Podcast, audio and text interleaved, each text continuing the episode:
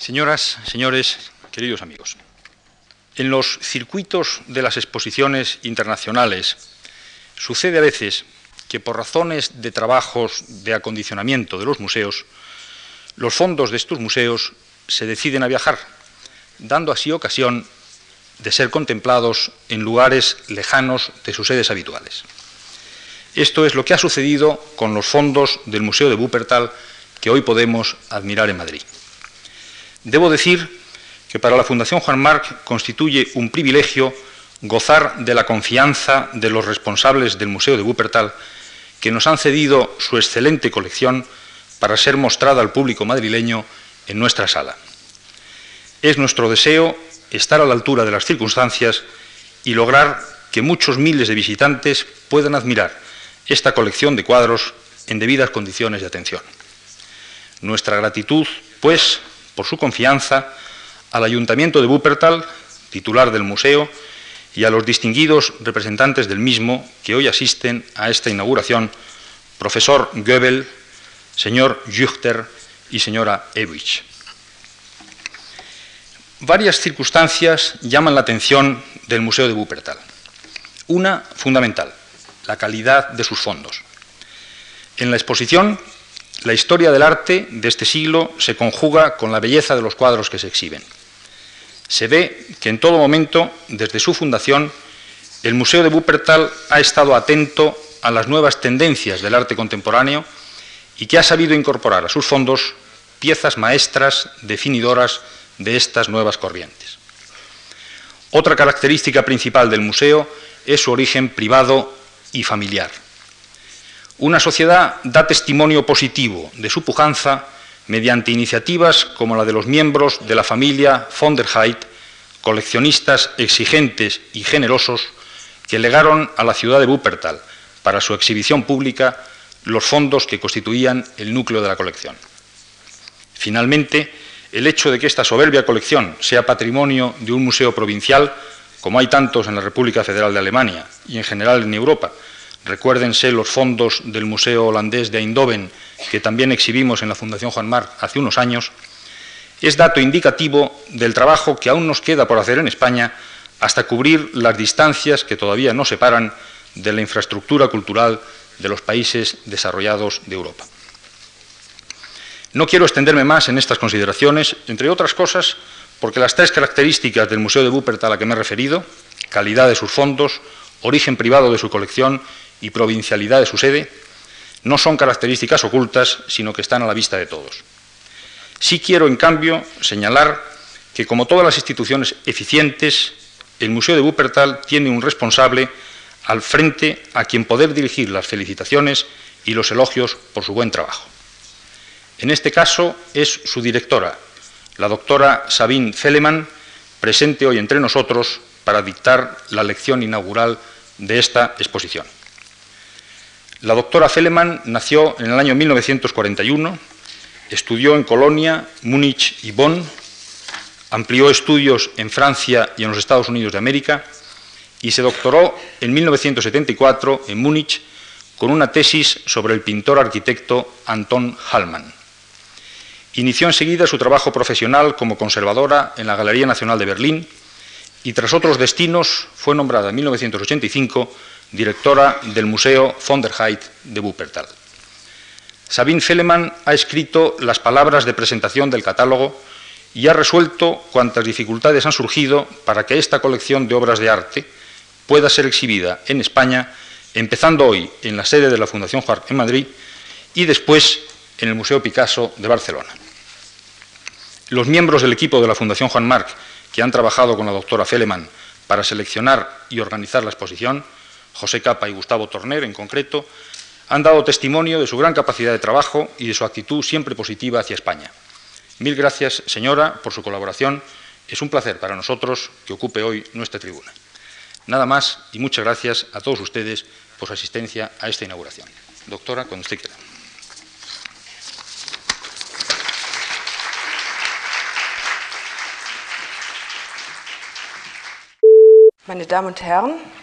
Lieber Herr Juste, lieber Herr Kapper, viele von Ihnen, Vielen von Ihnen wird das Museum, dessen Schätze Sie ab heute in diesem Hause bewundern können, unbekannt sein.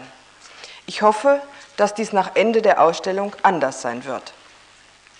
Ein gut bebilderter Katalog wird Ihnen den kunsthistorischen Einstieg erleichtern. Deshalb möchte ich Ihnen heute zur Einführung in groben Zügen etwas von dem Umfeld und den Voraussetzungen aufzeigen, die diese Sammlung haben entstehen lassen. Das Museum, von dem hier die Rede sein wird, trägt den Namen von der Heid. Der Name passt in dieses, in dieses Haus der Stiftung Juan March, weil auch er zu einer überaus großzügigen Kunst- und wissenschaftsinteressierten und mäzenatischen Familie gehört, die von internationaler Bedeutung war und ist. Ich möchte der Stiftung und vor allem Dr. José Capa besonders danken, dass das Museum von Wuppertal hier die Möglichkeit hat, seine Hauptwerke der klassischen Moderne zu zeigen, denn zu Hause haben wir diese Gelegenheit zurzeit nicht. Das Museum wird umgebaut und ist deshalb geschlossen. Die Architekten, die schon das neue große Museum Wallraf Richards und Museum Ludwig in Köln gebaut haben, das gerade erst eröffnet wurde mit großem Publikumserfolg, werden es 1989 fertiggestellt haben und wir hoffen dann mit unserer großen Sammlung von ca. 2000 Bildern vom 17. Jahrhundert an und ca. 400 Plastiken auch auf Ihr Interesse. Doch nun zu meinem Thema, wobei ich als Erweiterung zur Ausstellung vor allem Abbildungsbeispiele herausgesucht habe, die Sie, meine Damen und Herren, gerade nicht und das aus den verschiedensten Gründen in der Ausstellung sehen können. In vielen Ländern der Erde haben die Museen seit dem letzten Krieg eine unerwartete, ja fast stürmische Entwicklung erfahren. Vom kulturellen Stiefkind der Nation hat sich das Museum weltweit zu einem Superstar entwickelt, was sich nicht nur an den ständig steigenden Besucherzahlen ablesen lässt, sondern auch am allgemeinen Interesse der Öffentlichkeit am Museum zeigt. Nicht nur die ganz großen und berühmten Museen wie die National Gallery, das Metropolitan Museum, das British Museum, der Louvre, das Centre Pompidou, die Eremitage und der Prado, die jährlich in die Millionen gehende Besucherzahlen aufzuweisen haben, vermelden weiteres Wachstum. Das Gleiche gilt, wenn auch mit zeitlicher Verzögerung, für sehr viele mittlere und kleinere Häuser, für regionale und kommunale Museen. Das Land Nordrhein-Westfalen, zu dem Wuppertal gehört, gehört mit über 200 Museen zu den dichtesten Museumslandschaften der Welt.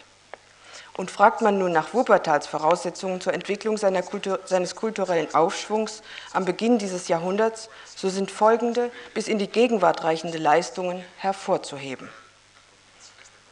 Um 1900 wurde hier eine Pioniertat vollbracht.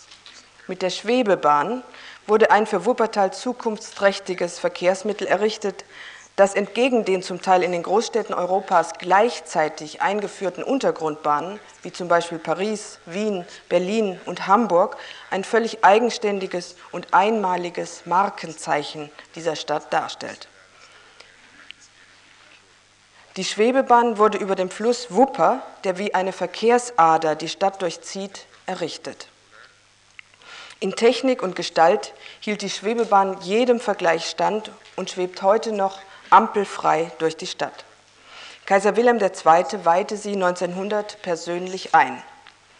Die Hofaue, ein Straßenzug im Herzen der Stadt mit bedeutenden Fabrikationsstätten des Textilgewerbes, heute ein etwas heruntergekommenes Viertel, war zur Jahrhundertwende ein weltweit bekannter Umschlagplatz für den Textilhandel.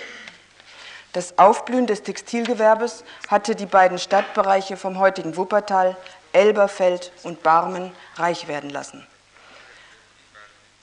1858 lag die Doppelstadt mit ca. 100.000 Einwohnern an vierter Stelle in Preußen, hinter Berlin, Breslau, Köln, aber vor Frankfurt am Main, Leipzig, Stuttgart und Düsseldorf. Noch im Jahre 1900 gehörte die Zwillingsstadt mit fast 300.000 Einwohnern zu den acht größten Städten in Deutschland. 1910 zählt das Wuppertal 400.000 Einwohner, mehr als heute mit ca. 385.000. Handel und Banken besaßen hier stets bedeutende überörtliche Funktionen. Bis zur Wirtschaftskrise 1907 bzw. dem Ersten Weltkrieg herrschte im Wuppertal eine solide Finanzkraft. Andererseits erhielten nicht ohne Grund der wissenschaftliche Sozialismus und die Arbeiterbewegung im 19. Jahrhundert von hier aus entscheidende Impulse. Es sei in diesem Zusammenhang auf die Namen Friedrich Engels, der 1820 in Barmen geboren wurde, und Ferdinand Lassalle, dessen gewichtige Rede 1864 im Wuppertal einen Markstein in der Geschichte der deutschen Arbeiterbewegung darstellte, verwiesen. Auf diesem vielschichtigen Nährboden entstand unser Museum. Seine Sammlung, dessen Hauptwerke Ihnen derzeit wegen des groß angelegten Umbaus zur Verfügung gestellt werden konnten, diese Sammlung also ist weder aus einem fürstlichen bzw. königlichen noch aus einem kirchlichen Schatz hervorgegangen, wie das bei vielen anderen Museen, zum Beispiel dem Louvre, aber auch dem Prado, der Fall war.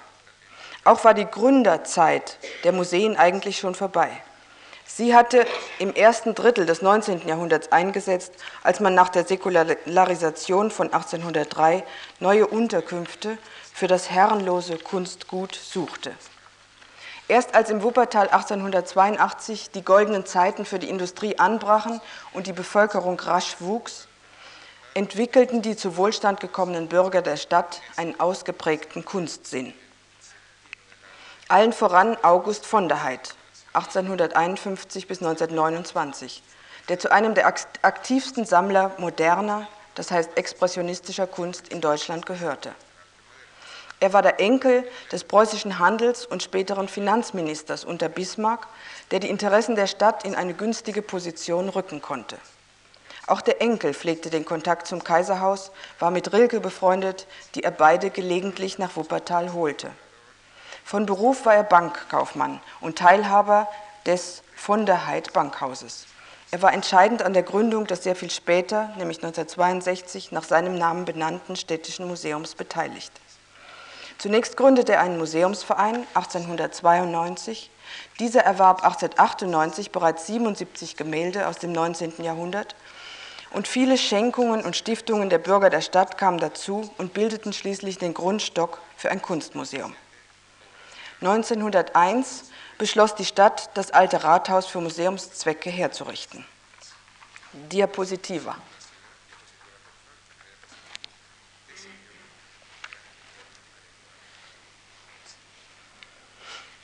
Ja, der klassizistische Bau, den Sie hier vor sich sehen, aus der ersten Hälfte des 19. Jahrhunderts, von einem Schinkelschüler errichtet, wurde umgerüstet. So konnte 1902 das ersehnte Museum in Elberfeld eröffnet werden. Otra. Besondere Schwerpunkte der Sammlung entwickelten sich mit, den, mit der niederländischen Mal Landschaftsmalerei des 17. Jahrhunderts. Das ist bitteschön ein altes Foto, deshalb etwas dunkel, die als Erweiterung zu dem bereits bestehenden Schwerpunkt der Malerei des 19. Jahrhunderts, Otra, angesehen wurde. Der französische Impressionismus kam dazu und August von der Heydt steuerte aus seiner eigenen Sammlung stetig Bilder und Skulpturen der jüngeren Generation bei. Das sind alte Fotos von dem Museum, wie es ganz zu Anfang aussah. Er selbst, nämlich von der Heydt, besaß eine prächtige Sammlung von Werken von Picasso, Matisse, Flamenc, Otra, Courbet, den Sie hier sehen, und zwar, das ist Winterlandschaft bei Ornans von 1867. Er besaß aber auch Daumier, Gauguin, Cézanne, Van Gogh, Hodler und jetzt das Otra. Nächste bitte. Ähm, das ist der Hodler, den Sie auch in der Ausstellung sehen, Verklärung von 1906. Er besaß Modersohn Becker, Nolde, Otto Müller, Nauen, Kokoschka, Mark, Macke, Kandinsky und viele andere. Seine Sammlung war neben der von Karl Ernst Osthaus in Hagen die bedeutendste Kollektion moderner Kunst in Deutschland. Doch von der Heids Spürsinn ist es zu verdanken, dass der Museumsverein bereits 1911 Otra ein Bild von dem erst 30-jährigen Picasso erwarb, was Sie hier sehen, Akrobat und junger Harlekin von 1905. Es war das erste Bild des jungen Spaniers für ein Museum überhaupt in der Welt. Dieses Bild allerdings suchen Sie, meine Damen und Herren, in der Ausstellung vergeblich. Es wurde unter den Nationalsozialisten 1937 beschlagnahmt, 1939 in Luzern versteigert und hängt heute in belgischem Privatbesitz. Deshalb nur ein Schwarz-Weiß-Foto. Das intensive Eintreten des Freiherrn von der Heid für die bildende Kunst war nicht ohne Wirkung auf andere vermögende Bürger der Stadt. Bei festlichen Anlässen stiftete man nicht selten gleichzeitig für das Museum ein Bild. Eine Vorstellung, von der man heute nur träumen kann. Otra, dieser Courbet zum Beispiel, wurde auf diese Weise dem Museum geschenkt. Die Entwicklung der Sammlung nahm rasche Fortschritte. Man stiftete Spitzweg, Otra, wie dieses und Hans von Marais, der gebürtige Elberfelder war und von dem 1904 bereits eine Retrospektive gezeigt werden konnte, noch vor München und Berlin in Wuppertal. 1907 kam ein Sisley dazu, 1908 ein Courbet, 1910 ein Monet und 1912 der Cézanne, Otra, den Sie hier sehen, und Jawlensky und 1913 ein Lehmbruck. Schnell wurde das Museum zu eng. Bereits nach elf Jahren, nämlich 1913, wurde ein Erweiterungsbau eröffnet. Otra.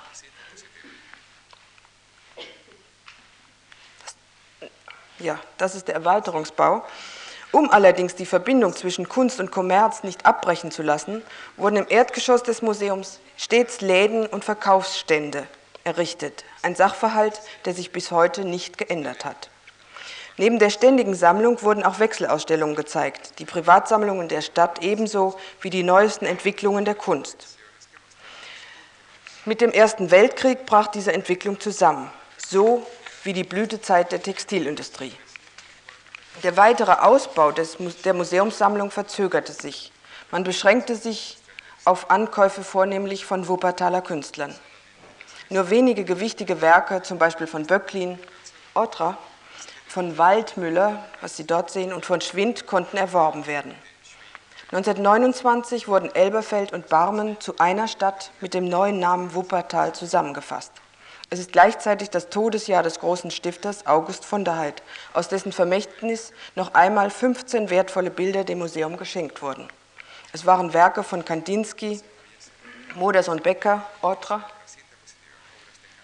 Das ist in Schwarz-Weiß, ich erzähle gleich warum. Nolde, Nauen, Schmidt-Rottluff und Pechstein, das nächste. Otra. Das ist der Pechstein. Sie sind alle heute verloren, weil sie 1937 der Familie zurückgegeben wurden, damit sie nicht der Aktion der Nationalsozialisten als entarteter Kunst zum Opfer fallen sollten. Verbrannten dann aber mit dem Privathaus der von der Heitz beim Luftangriff auf Wuppertal 1943. Die Neue Züricher Zeitung kommentierte damals, die größte Sammlung zeitgenössischer Kunst im Ausland ging verloren. Bereits 1937 waren trotz aller Vorsorge 83 Werke vom Naziregime als entartet beschlagnahmt worden in unserem Museum. Darunter Werke von Adler, Otra, dieses, das haben wir gerade zurückgekauft ähm, für über 100.000 Mark, Bechtejew, Chagall, Dix, Otra. Dieser Dix ist also auch verloren und den haben wir noch nicht wiedergefunden. Vielleicht ist er auch verbrannt. Meidner, Otra. Das ist ein Bild von Meidner, das auch weggekommen ist. Heckel, Otra.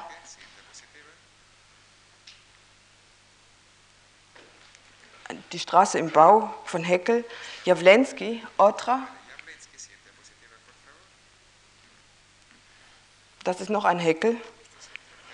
Otra. Das ist der schöne Jawlensky, der auch verloren ist. Kandinsky, Klee, Otra.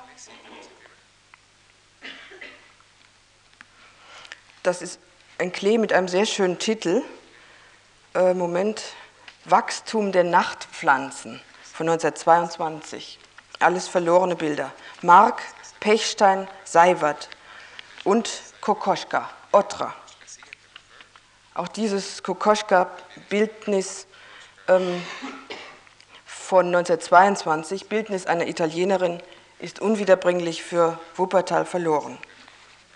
Zur Kriegszeit dann wurde vieles ausgelagert, 90 Gemälde in einem Felsenbunker versteckt.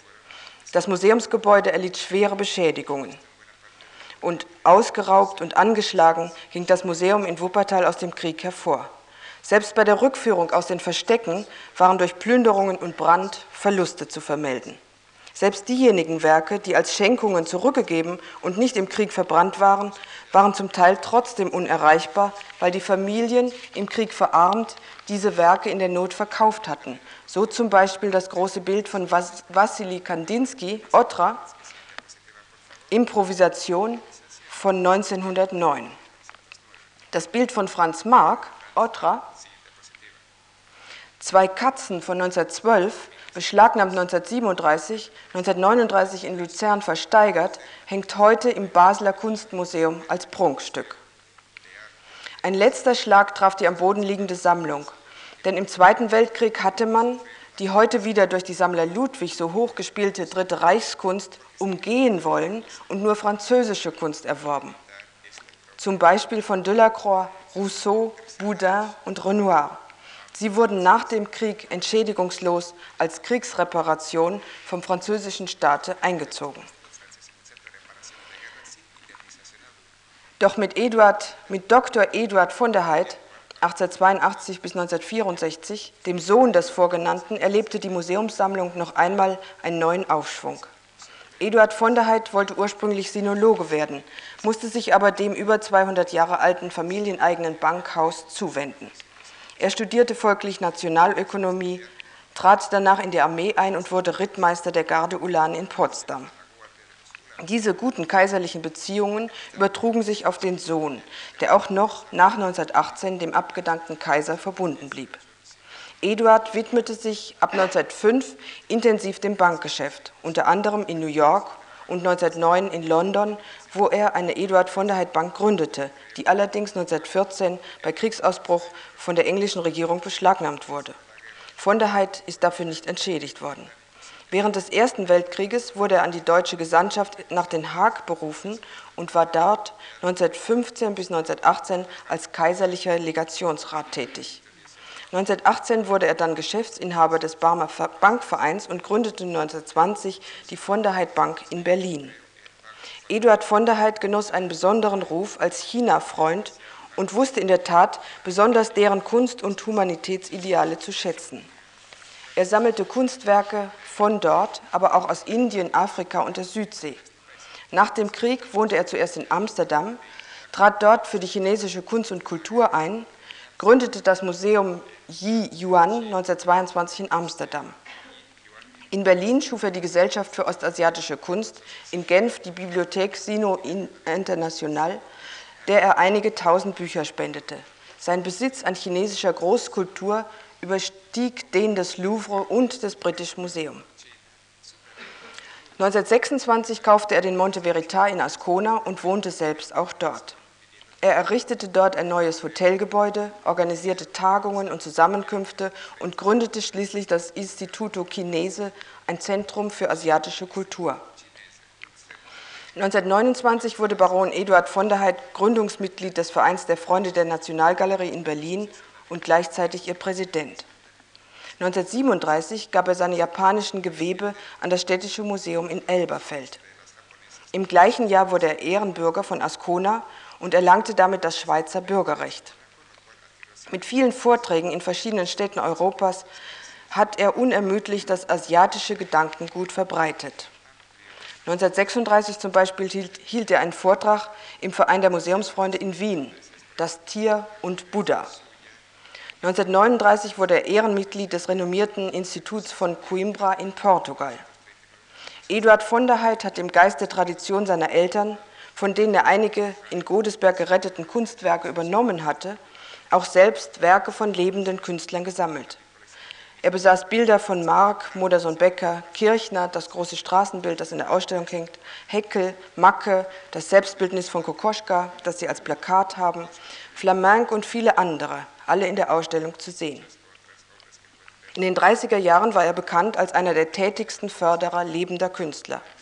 Er gab mehrere Leihgaben der Avantgarde-Kunst ins Museum in Wuppertal, zusammen mit älteren Bildern, zum Beispiel von Blechen, Otra.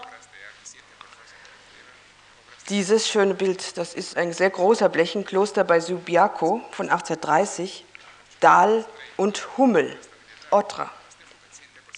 Erdmann Hummel im Park 1836. Seit 1941 wurde seine außereuropäische Sammlung in Zürich aufbewahrt. 1946 schloss Eduard von der Heydt mit der Stadt Zürich einen Erbvertrag über einen Teil dieser Sammlung ab. Man nahm die Villa Riedberg zur Präsentation in Aussicht. Das Museum wurde dort 1952 eingeweiht.